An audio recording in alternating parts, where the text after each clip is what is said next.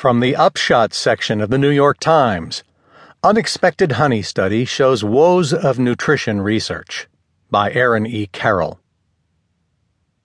Just a few weeks ago, a study was published in the Journal of Nutrition that many reports in the news media said proved that honey was no better than sugar as a sweetener and that high fructose corn syrup was no worse. This shocked people on all sides of the sweetener debate. It has become an article of faith among many that natural sweeteners like honey are better for you than engineered sweeteners like high fructose corn syrup, especially for people concerned about diabetes.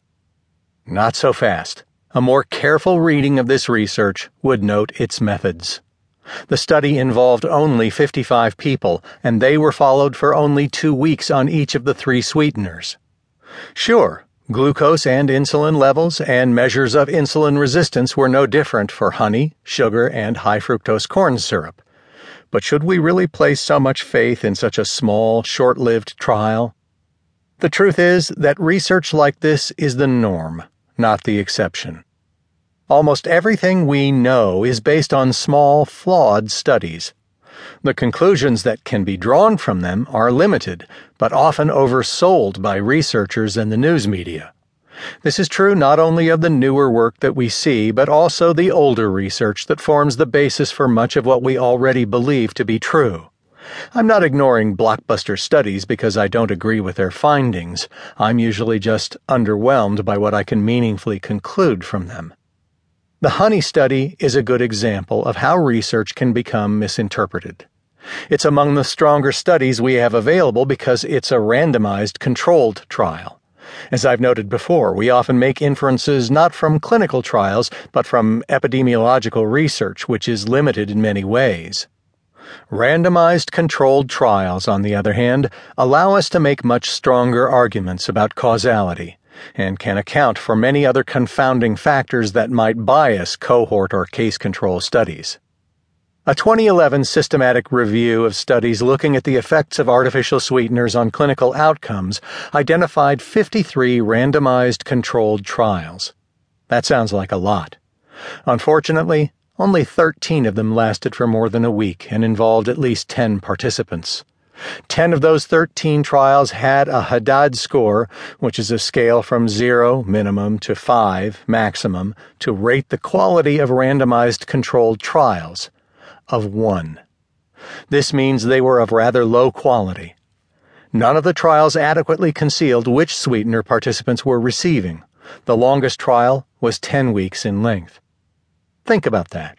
This is the sum total of evidence available to us. These are the trials that allow articles, books, television programs, and magazines to declare that honey is healthy or that high fructose corn syrup is harmful. This review didn't even find the latter to be the case. They could find no harms from high fructose corn syrup, and non caloric sweeteners were found to lead to reduced caloric intake and small but statistically significant decreases in body mass indexes. That hasn't stopped many people from arguing the opposite.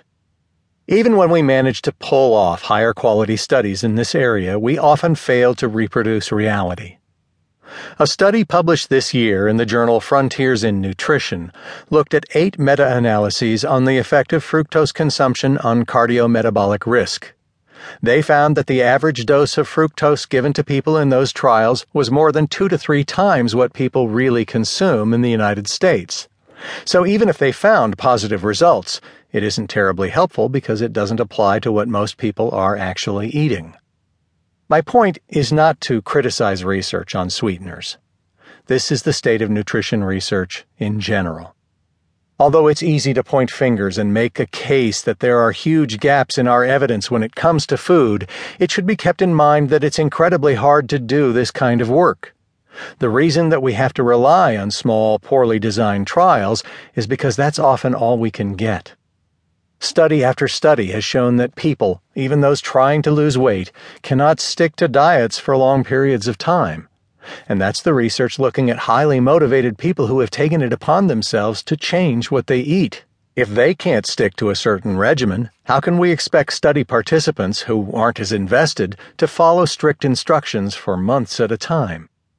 This is especially true when people aren't seeing immediate results, which happens often when it comes to food changes.